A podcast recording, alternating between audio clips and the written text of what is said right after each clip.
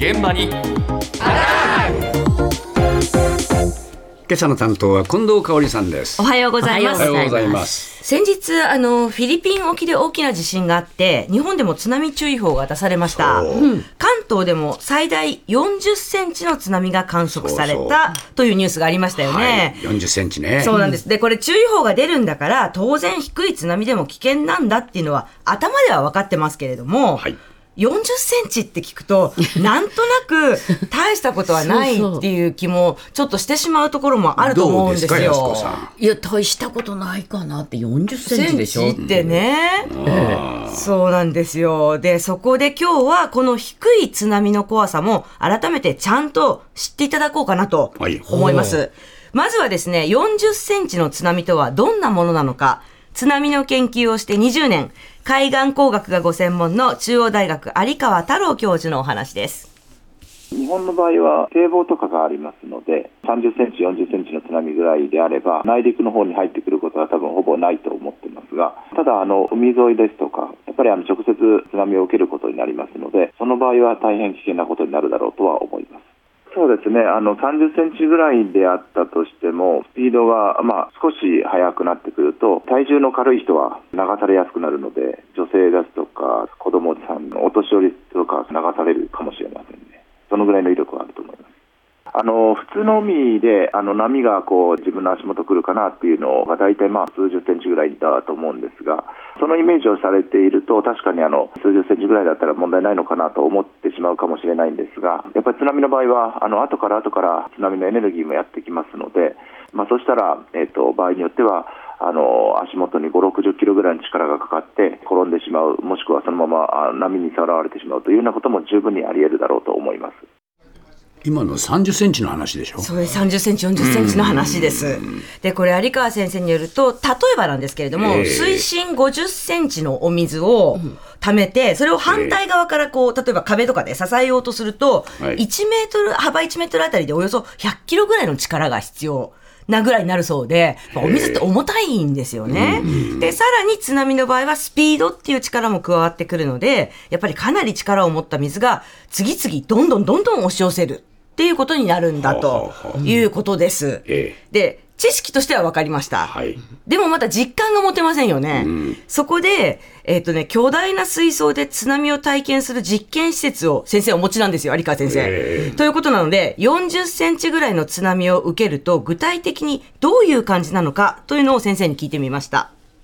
どういう感じあ、まあ、そうですねあの、一瞬大丈夫かなと思うんですけど、足元をすっとすくわれてしまうと、もうどうしようもなくなってしまうという感じでしょうかね。踏ん張っても踏ん張りきれないくなった瞬間に、あの今まで立ってたなと思ってたんですけど、突然足元をすくわれて、あの水槽ですらあの上下があんまりよく分からなくなってしまう状況になると思います。はい、意外と分からなくなりますね。もう本当にあのどっちか分からないし、そもそもその後水がこう顔の方にも来たりするので、何も見えなくなるしみたいな、そんな状態になりますかね。あの意外と僕、何回もあの皆さんの安全を確かめるために毎回やるんですけど、あのうん、どうですかね、やっぱ何回やっても思ってるより力が強いなっていうようなことは思うので、やっぱりあの水の力っていうのはなかなか馬鹿にできないというか、あの侮ってはいけないんだなということがあの分かると思います。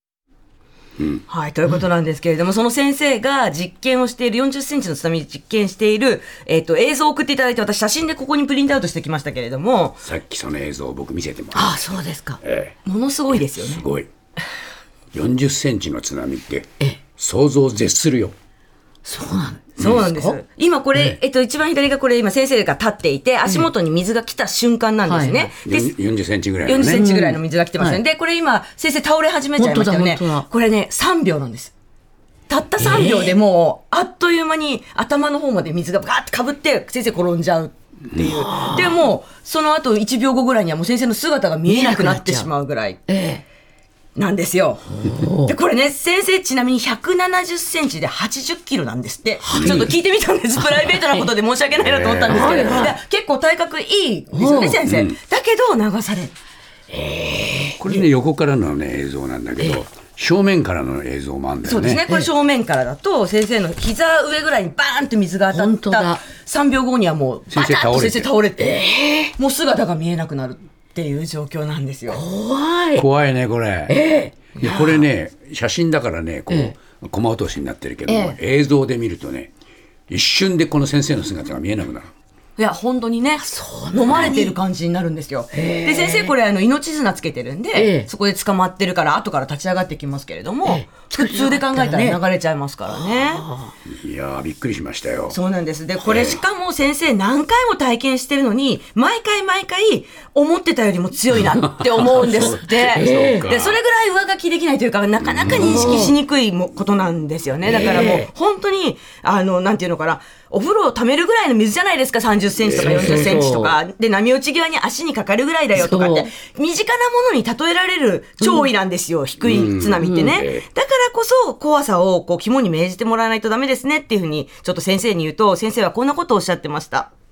そうですね、思ってる以上にやっぱり流されるというのは意外とあの不安、なんていうんでしょうかねあの、意外と怖いんですよね、なんていうか、流されること、実験だと分かってるんだけど、やっぱ流されてしまうと、やっぱちょっと怖いかなと思うのと、実験場ではロープとかいろいろあって大丈夫なんですが、現実になるとあの、どこにも捕まるところがないとなると、まあ、どこに流されるか分かんない状態になるんだろうなというふうなことは思いますね。本当に何を着てるか分かんないし、まあ、そもそもあのいろんなもの流れてくる可能性もあるので、もっともっと危ないんだろうなとは思います。あのたとえ1センチでも2センチでも津波に当たってしまうということは、もしかしたら何か、えー場合によっては危険なことになるかもしれないというふうに思っていただいた方がいいと思います。そうですね、本当にあのたかだか数十センチでも人を流すには十分な力を持っているということだと僕は思います。ね